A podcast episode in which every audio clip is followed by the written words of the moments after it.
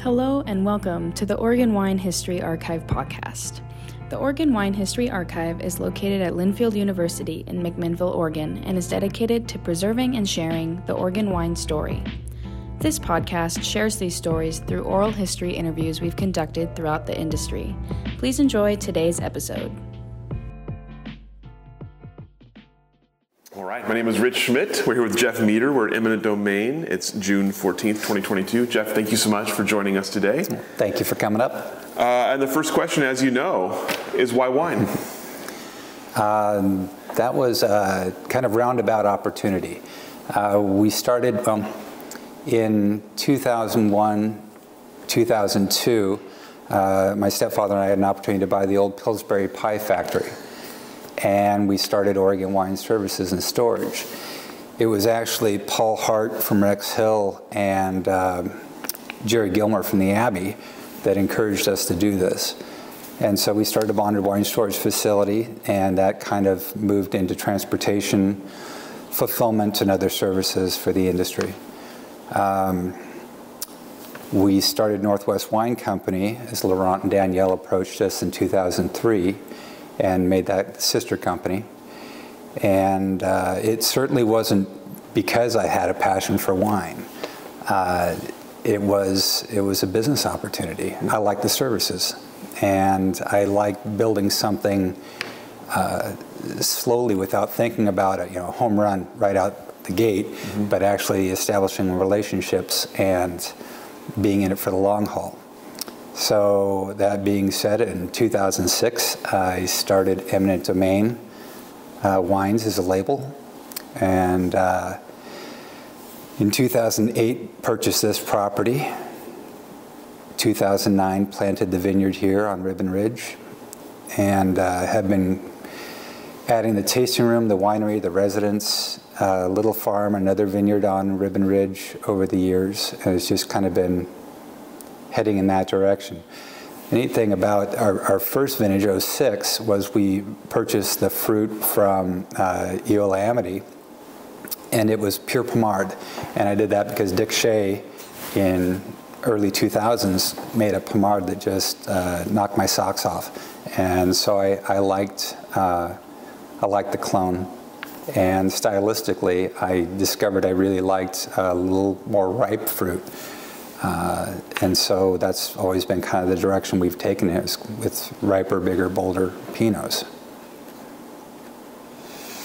So take us back a little bit before, we'll come back to all of that, of course, but take us back a little bit before, what did you do before wine? Tell us about uh, life before, where you, where you were born and raised, and, and what you were doing before you got into wine. Uh, I was born in Hillsboro, Beaverton area, and lived there till I was uh, 12, and then moved to Lake Oswego.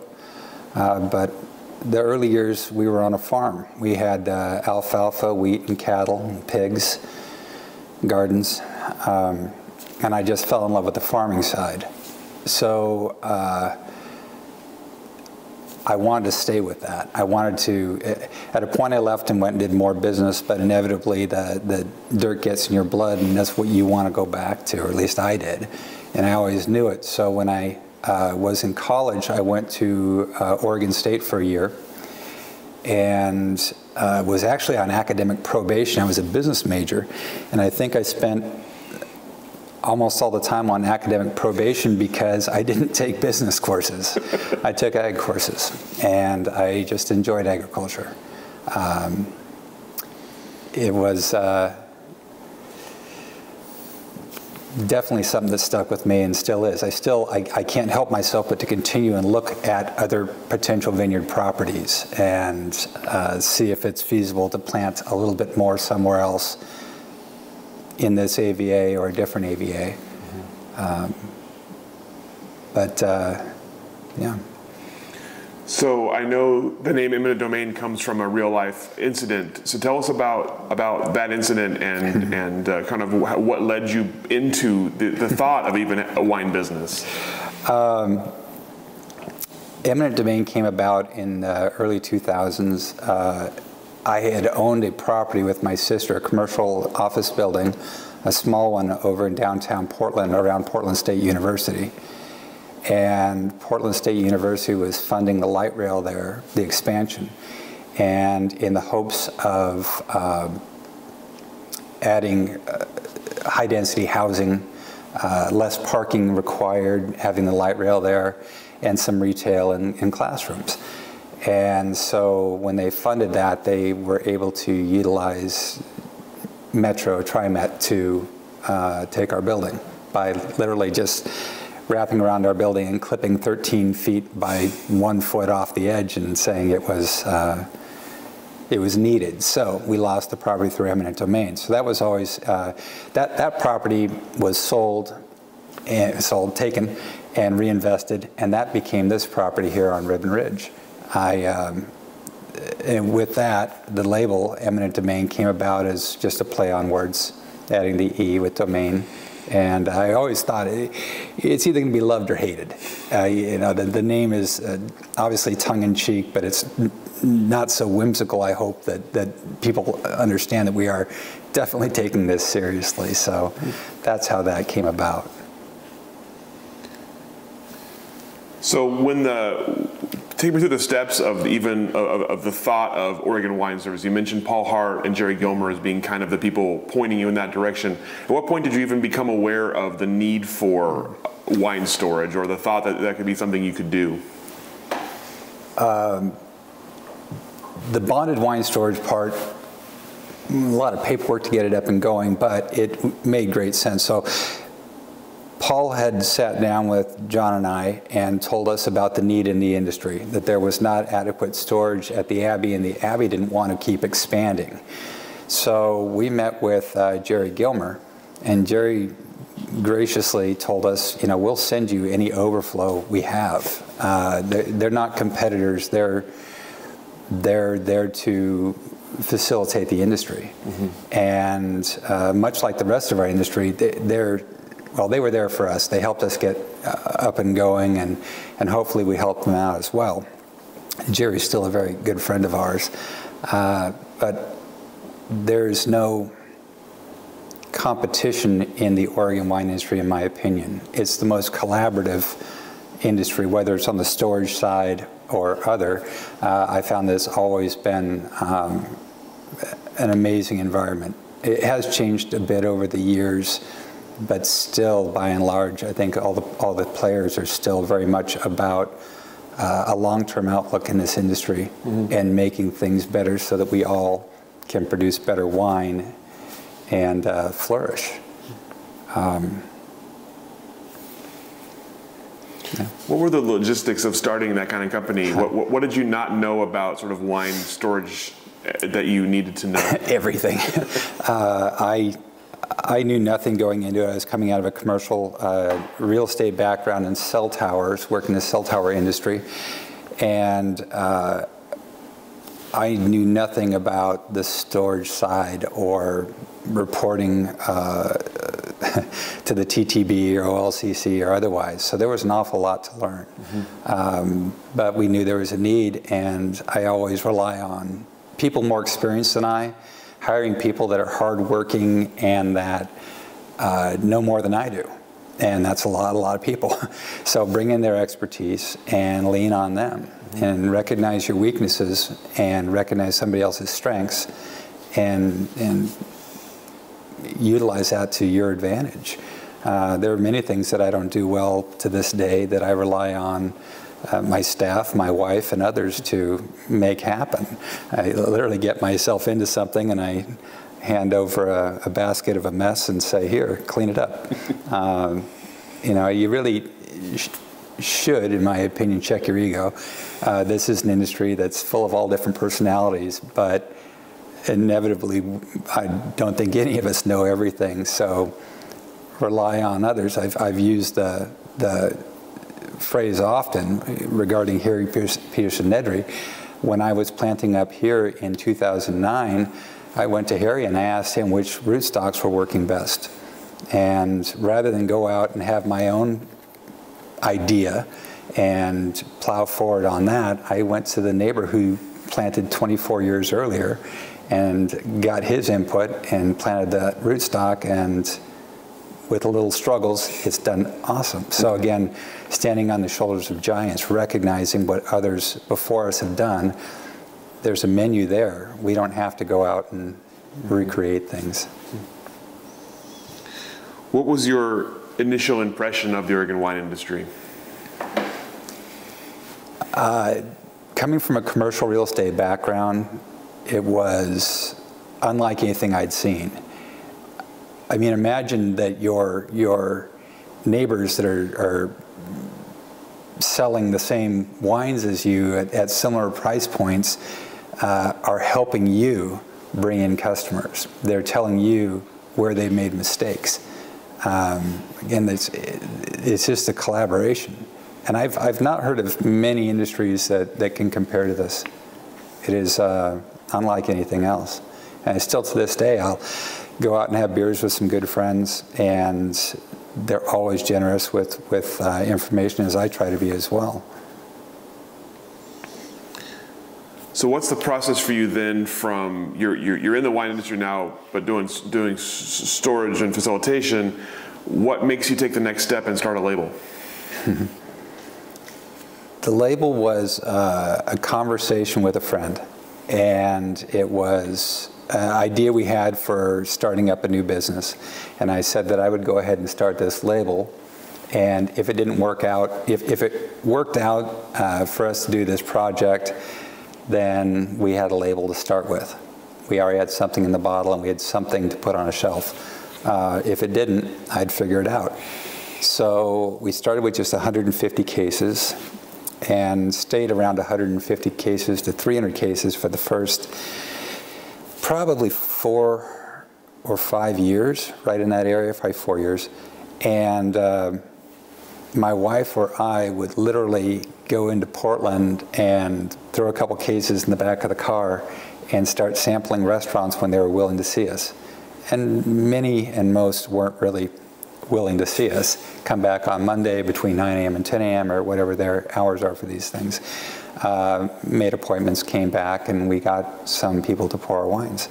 Um, and just uh, that allowed us to keep going. But there was a point where we seriously considered being done with the, the label and uh, selling fruit, and everything just kind of went the other way. Instead of instead of backing away and and all the lifestyle, as busy as it is, is um, it's a great it's a it's for me uh, it's an amazing blend it, it lets me do business, it lets me do farming, it lets me do marketing, it lets me see people. I, I get, you know, when we started this, my wife and I were so busy. We said we just don't have any room for any more friends. No more friends, you know.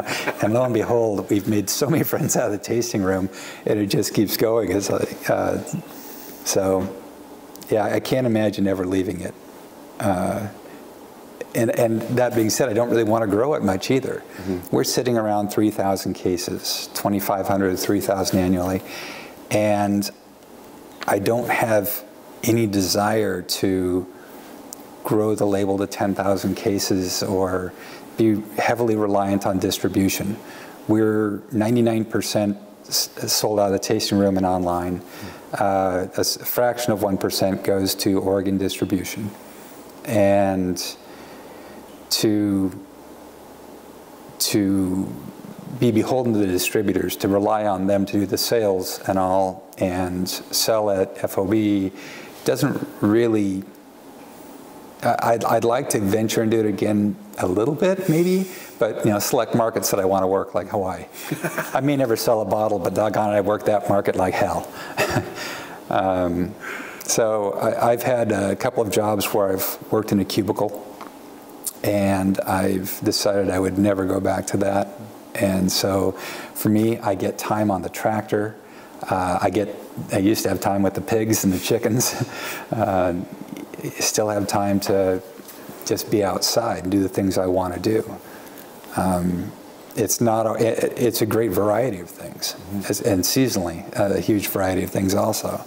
Um, there are stresses always with farming. You know, we, I knew better growing up on a farm. You know, it's weather-related issues come up, birds and other things, uh, smoke.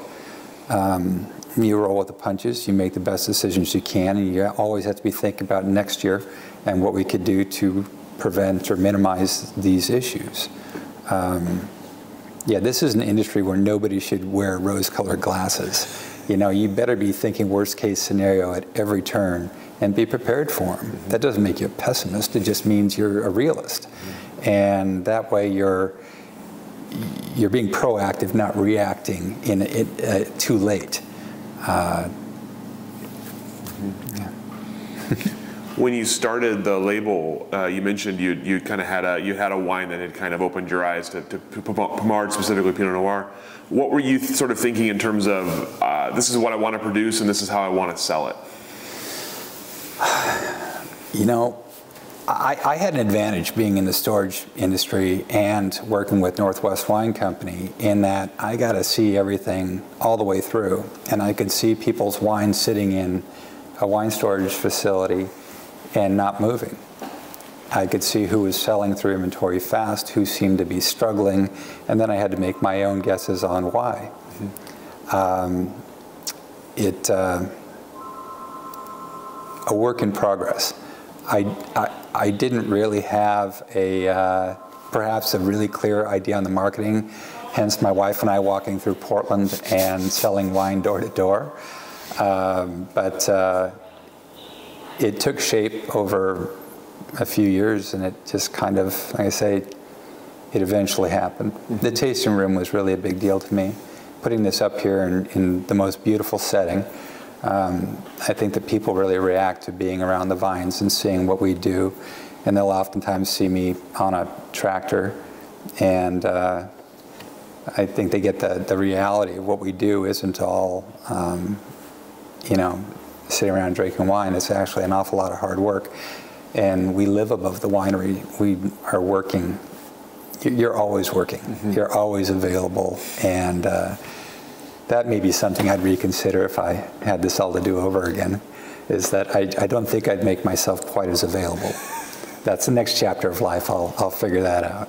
Uh, another thing I wouldn't do is I, I wouldn't. Uh, I wouldn't have named this winery after an unfortunate instance in my life because I get to relive the story of eminent domain and how it happened every week. And it's, uh, as one person I talked to pointed out, it's like, yeah, you, it's almost like you, you chose the, one of your worst experiences and then you, you put it out there so you could relive it like bitter divorce mm-hmm. or, you know, a horrible disease.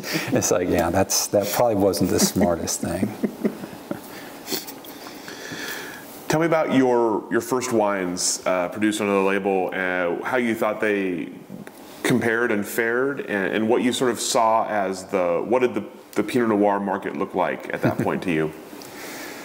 Uh, well, it was 2006 vintage. Back then, it was uh, just back then, uh, 15 years ago. It was very different. Uh, we selling direct to consumer meant selling to our friends and family.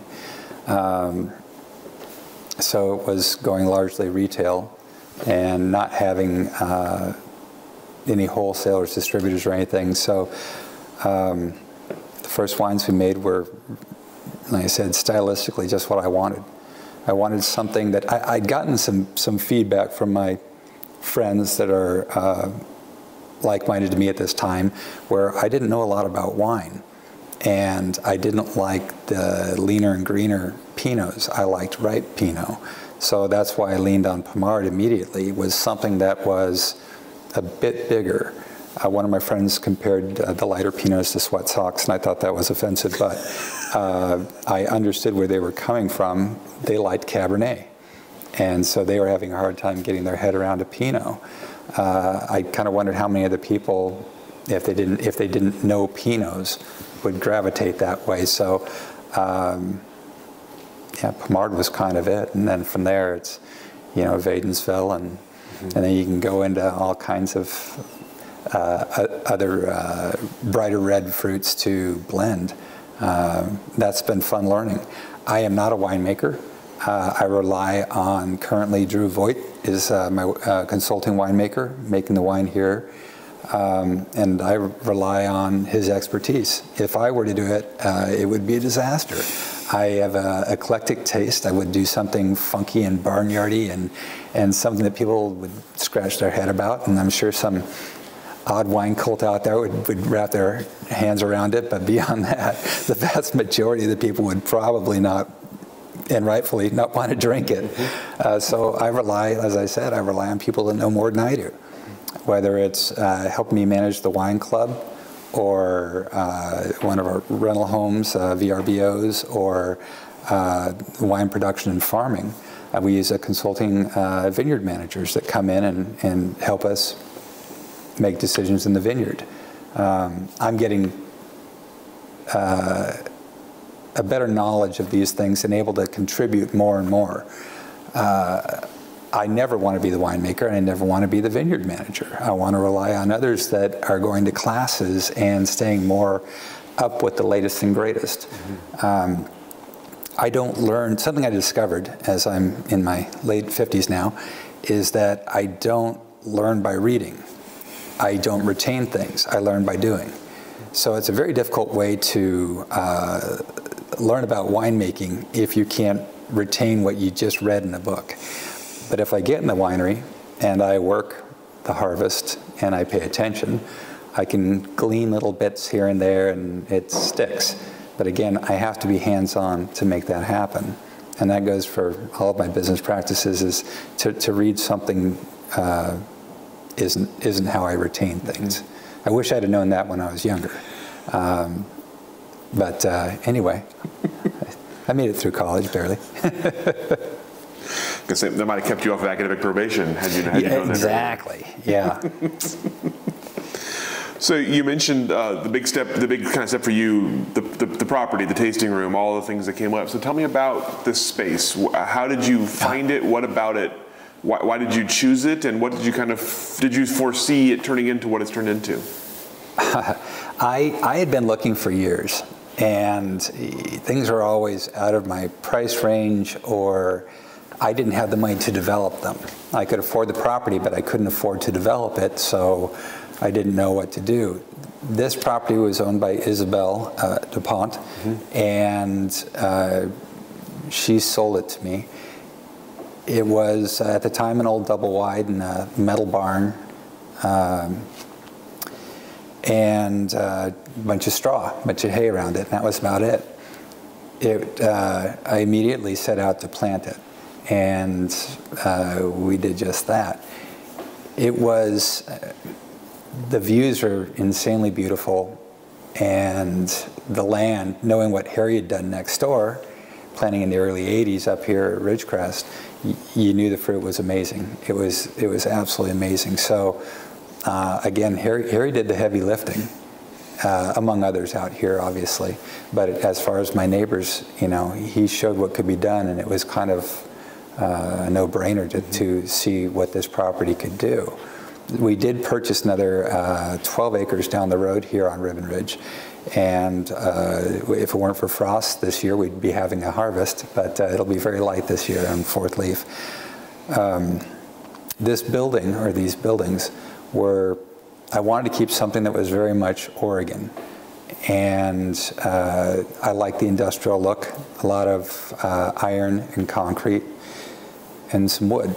Uh, I, the art on the walls is Old Town Portland.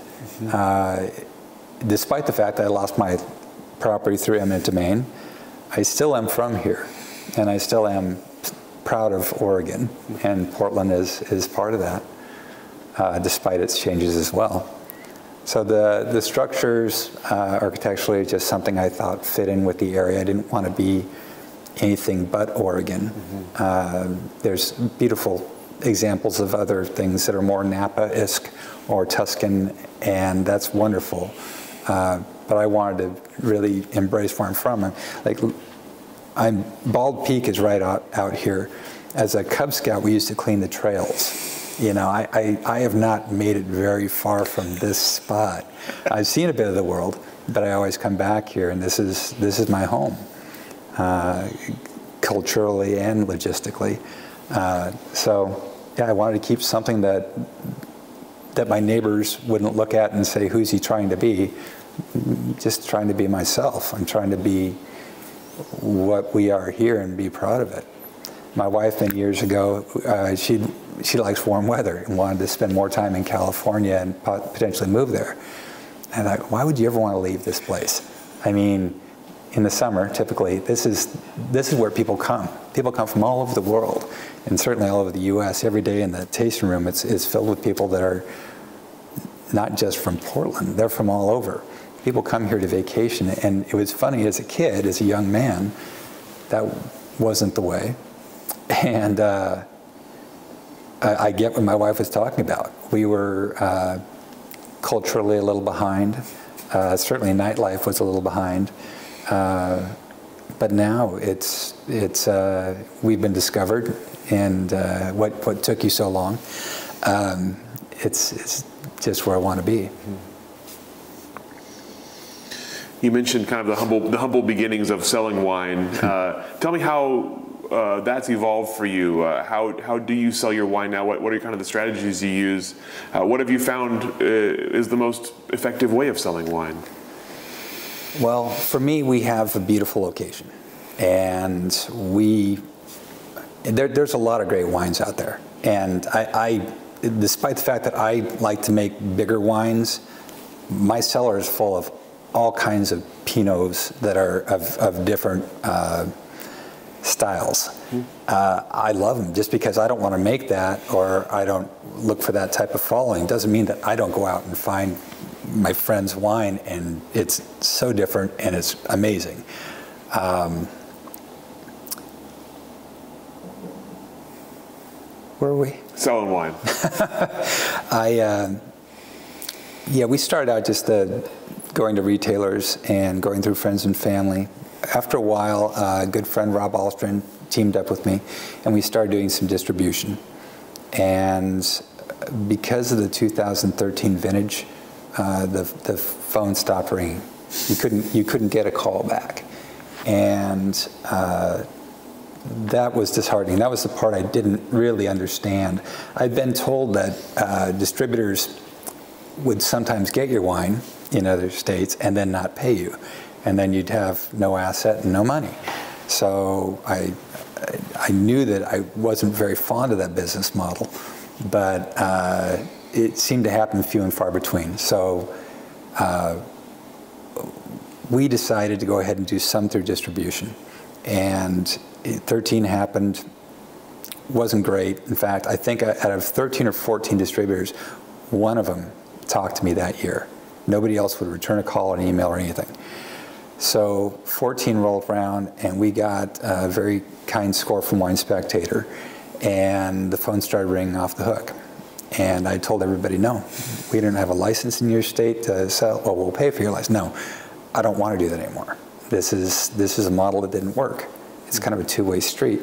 And now that I have a product that you'd love to sell, I, I don't have a lot of it, and I don't I don't need to do that. So um, we just decided to stay with direct to consumer uh, by and large. Uh, price points are, I'd say, fairly average for the industry. Um, packaging has gotten horribly expensive. Uh, it's going to be hard to stay where we're at with all these expenses going up, but um, it's working. Mm-hmm. And we're not sitting on old inventory. Um, yeah, a lot to be proud of with all of the, the development in the area, of course, and all the vineyards and all the all the wineries up here and all the tasting rooms up here, um, you mentioned kind of you make a, a different style of wine. You, are aiming for a different style of wine. Do you find that consumers notice that? Are they attracted to your wine because it's a little bit different, or do you feel like do you find yourself um, sort of explaining what makes you special? um, I unapologetically explain why I do what I do. Uh, it's it in going larger. Sometimes it, uh, I think you lose some of the the subtle complexities of the wine, but uh, it's like I said, it's it's the style that I like. Mm-hmm. Uh, this year, uh, being already a, about a month late and frost damage up here, uh, we could be making quite light wines, or maybe just rosé. We don't know yet. Um, but uh, it's nature first. We don't want to over manipulate anything. And if, if we had the ability to hang long, uh, we would. Mm-hmm. We would ripen them up as much as possible, get them to shrivel. Uh, but this year, that's probably not reality. And then even if we could hang long, the birds will probably be dropping down from Canada and and eating what we have. So uh, you know, look at nature, look at the what the harvest gives us. Mm-hmm. Um, now, in telling telling my customers our story and why I do what I do is is not that my way is the right way. It's just the way I choose. Mm-hmm. Um, like I said, I, I love trying other people's wines and just being en- uh, envious is not the right word, I guess, but it is. I, I'm like, man, how did you do that? That is awesome. I wish I did that. Uh, it's, it's a great industry to be in where you can do that. So I'm curious, uh, as you look back now from where you are here, what are the biggest sort of uh, milestone accomplishments for Eminent Domaine since its inception? What are the biggest things for the biggest steps for you and the, the moments maybe you look back on with, with most pride? Um, getting getting a couple good scores did help me feel better about what I was doing because it was an affirmation that I was on the right track, or at least some people thought I was on the right track. Because I can go ahead and tell myself I'm doing something right all day long. My wife will tell you I'm not, but she's wrong. Um, it's it, it, did mean a lot to me to have the industry support me at that. Uh, and that being said, my friends in the industry. Um, having having their affirmation, having their support is is huge. Um, milestone wise, you know, doing enough sales and all to be able to support a winery, not have to make it off site anymore.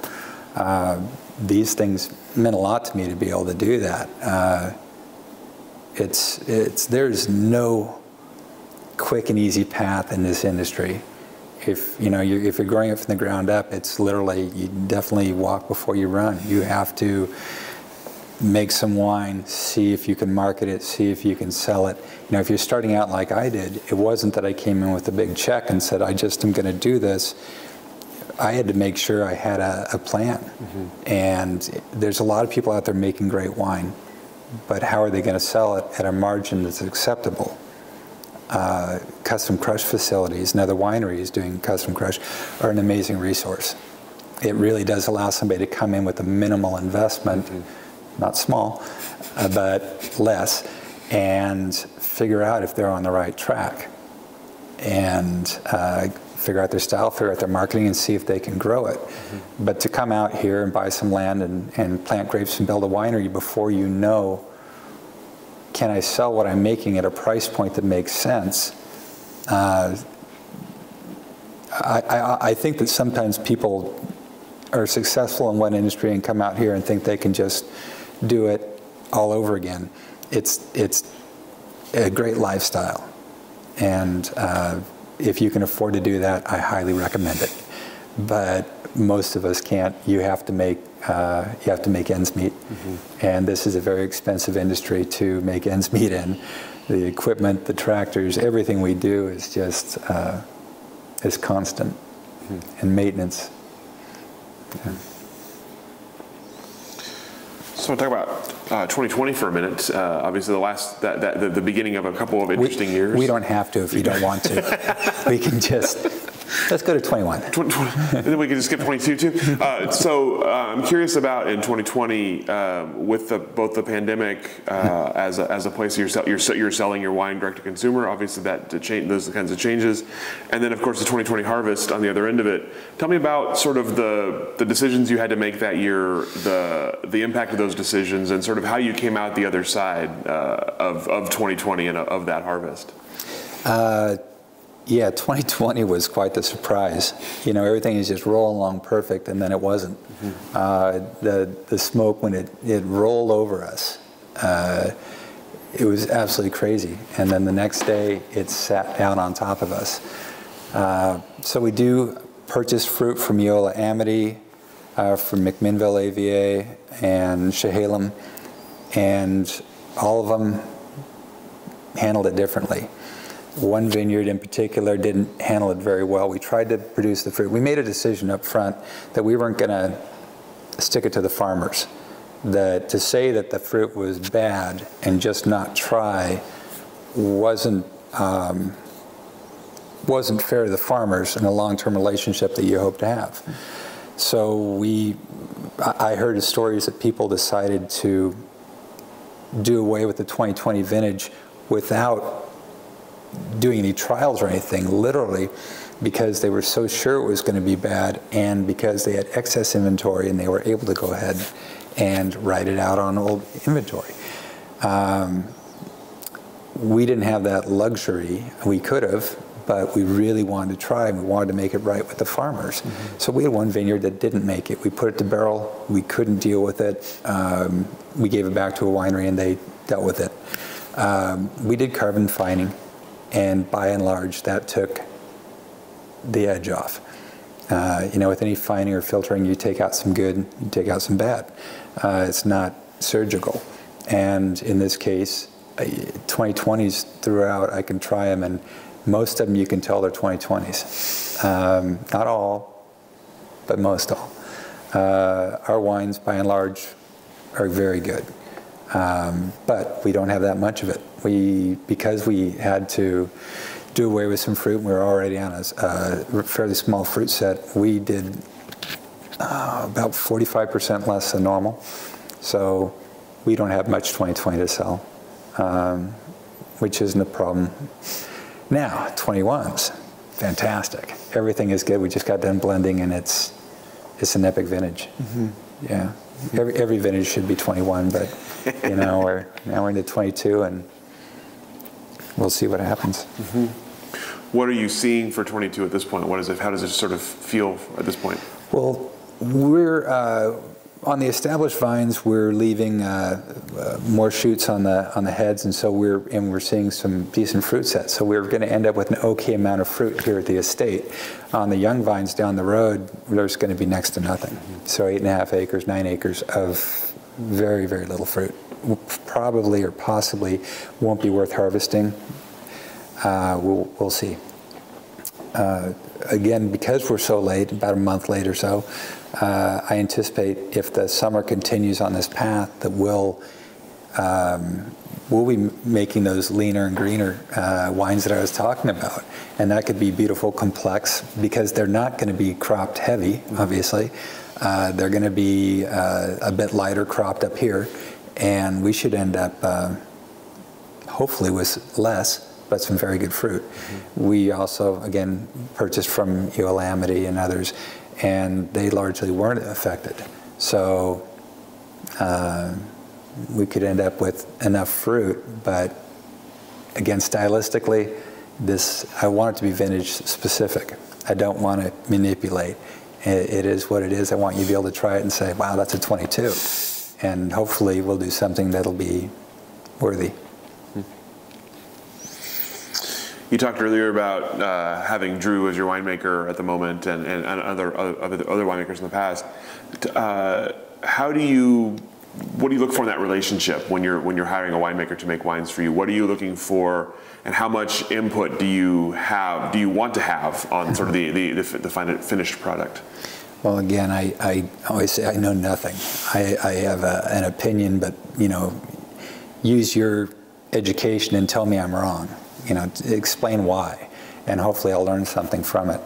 Um, I get involved, uh, I think I get a lot more involved in the vineyard and the decisions in the vineyard. I always said farming 1st uh, you, you can't produce good wine without good fruit.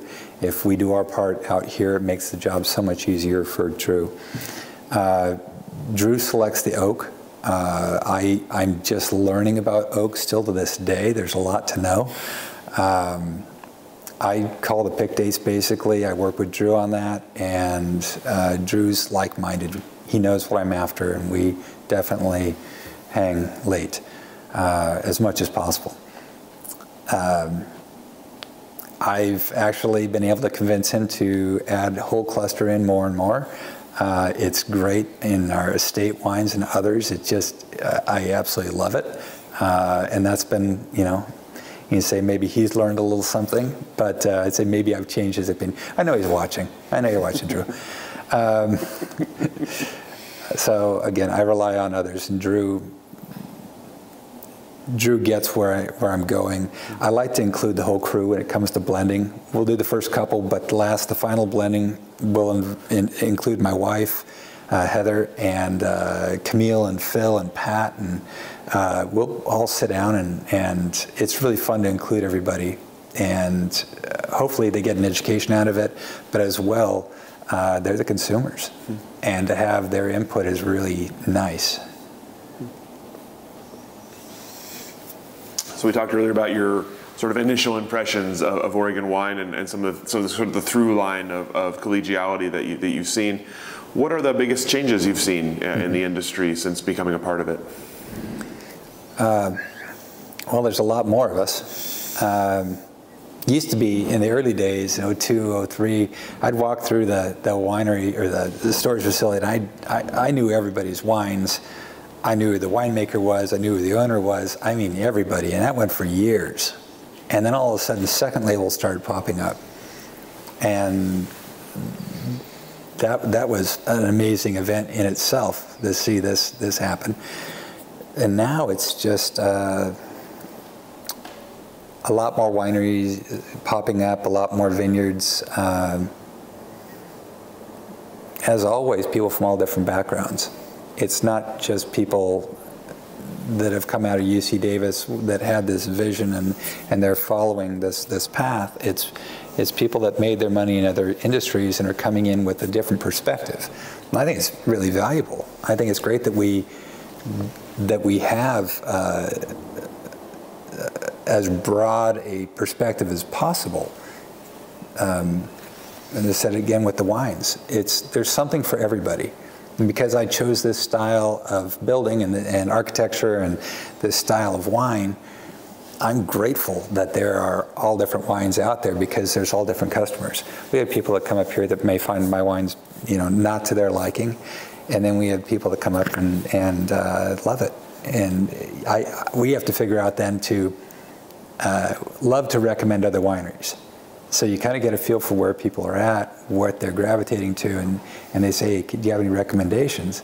Well, if you like this, why don't you go over here to Fairsinger, or Colene Clemens or Brickhouse or wherever. There's all kinds of great wineries out here. And I got an amazing list of neighbors, and maybe down the valley to Salem or whatever. But depending on how long they're here and what they can get to, it's really nice to kind of give that input.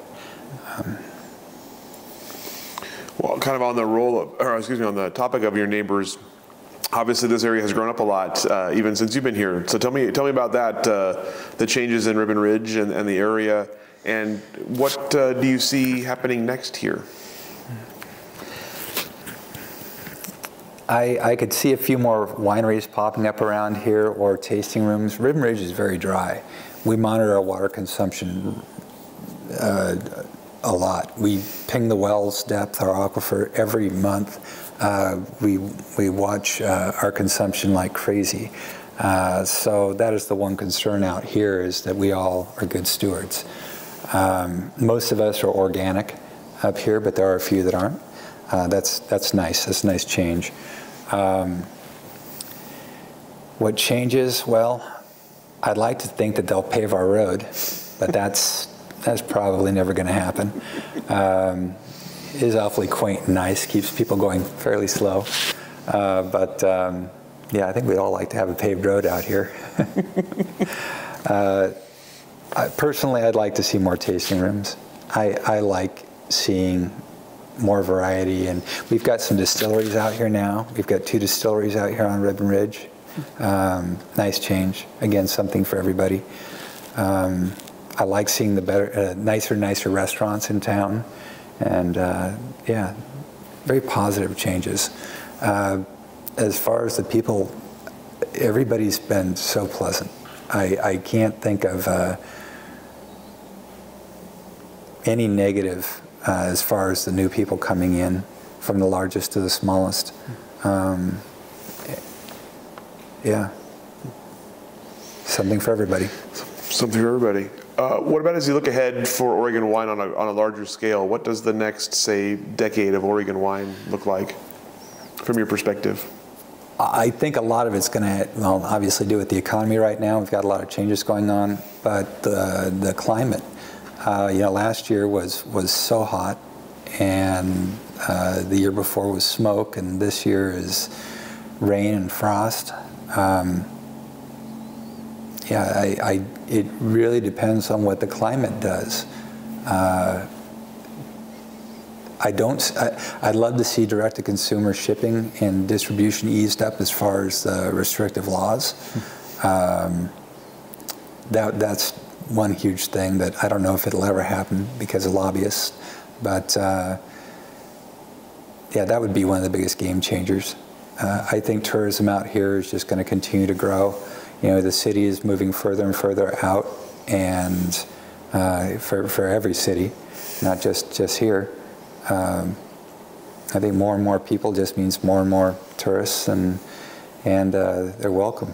It's really it's it's fun to add to their trip. So we've got this uh, uh, Airbnb down the road uh, at the other vineyard, and to be able to see people from all over. They come in and they're looking for recommendations on where to have their appointments and what restaurants to go to, and is there a good hiking trail and what what's up the gorge. Uh, it's really neat to meet these people and give them a little advice and hopefully steer them towards a good vacation. So, what about for your own future as you look ahead? What, what comes next for you and for Eminent Domaine? I would like to work a little less. This is my goal. Last year, my goal was to nap more. I failed. I absolutely failed. It was serious. I was gonna, I was gonna find a nap like every other day, and it just didn't happen. Uh, I'm old. Um, this year, I really uh, I bought a fishing boat. So my hope is to start fishing more regularly, and with that, drag the kids out. They hate fishing, uh, and get them to do things with me out at the ocean. Um, I'd, I'd like to slow down. I'd like to again rely on my crew to take on more responsibility and to allow me to have a little more time away. Um, that's that doesn't mean I won't be here most of the time. That doesn't mean I, I, I don't see myself doing a lot of or any long trips. I'm really thinking just more more getting out and, and being unavailable, setting my phone down and my iPad down, and knowing that everything will be taken care of in my absence. Mm-hmm. So, uh, handing off more responsibilities, and and uh, I don't think I micromanage, but I. Uh, I do want to enable people to make decisions. Mm-hmm. We, I, have got a great crew, and I feel like I uh, compensate them well, and not well enough. I, I, honestly, I think they're doing an amazing job, but uh, I think I give them very good compensation by the standards, and I would like to retain them, have them learn more reward them for their for what they can bring, mm-hmm. and with that, catch a nice salmon, have a glass of Chardonnay, and and uh, yeah, just get some time away. You mentioned uh, that the size of the winery, the size of the of the production is about where you want it to be right now. Do you have anything in mind for the, with it comes to the label in terms of, of changing, or, or is this kind of what you want to be going forward? I, I think this is it. I mean, honestly, uh, I, I, always want to have more control over where my fruit comes from. Meaning, I want to have the ownership mm-hmm. and make the decisions in the in the vineyards. Um, every time that's uh, you know that's a big financial burden, and with water uh, issues, you have to select the right area now or right practices to make that work. Um, yeah, I don't I don't see beyond the possibility of purchasing more land and developing another vineyard, I don't see any other changes coming. I, I like, I like the fact that we're uh, uh, very approachable. People come up here and they say we're all relaxed and and it's a nice setting and it's it's just comfortable. I want that where people feel at ease to be themselves and, and know that we're not going to ridicule them if they ask a silly question. All right, that's all the questions that I have for you. Anything I didn't ask that I should have? Anything we didn't cover that you wanted to cover? Is this the break time? We're going to another four hours to go. yeah, we'll be back tomorrow for more. No, okay, great. Yeah, I have so much more to say. Uh, no, I, I can't think of anything. I, I, if I haven't stressed it enough, my, my wife and family have been uh, very supportive and let me go on this tangent, this this career path, and I'm grateful for that, and I'm grateful for my staff. They're just the greatest people, both as friends and uh, as uh, employees. We literally uh, we work upstairs, so I'll come upstairs and make their lunch in our kitchen. And uh, uh Camille's son Maceo was uh, my wife babysat him for a few hours while she worked because Merritt had to be on a tractor. Uh, you know, it's a very family, collaborative, uh, amazing community. Mm-hmm. I, I, can't, uh, you can't replace this. Of all things, I, I've thought about the next chapter of my life and what I'd like to do, but inevitably, if I ever did decide to leave this, I could never come back to it. There's no replacing what we have, and that is, that's a great reality check right there. Is uh, you know, you may be tired today and think you need a break and you need to make a change, it's not going to get better. This is it. It's a pretty fantastic way to wrap this up. So thank, thank you, you, so much, Jeff, for the time, for your hospitality up here, uh, for making time for us, and we'll go ahead and let you off the hook. All right, thank you. Thank you. Thank you for joining us for this edition of the Oregon Wine History Archive podcast. And thank you to all our supporters, partners, donors, and interviewees who have helped make our project a success. Be sure to check out our website at OregonWineHistoryArchive.org for more interviews, photographs, wine labels, and more. And stay tuned for more interviews as we tell the story of Oregon wine. The Oregon Wine History Archive podcast is brought to you from the Oregon Wine History Archive at Linfield University, with a very special thank you to all the Linfield Archive students who have contributed to these oral history interviews over the years.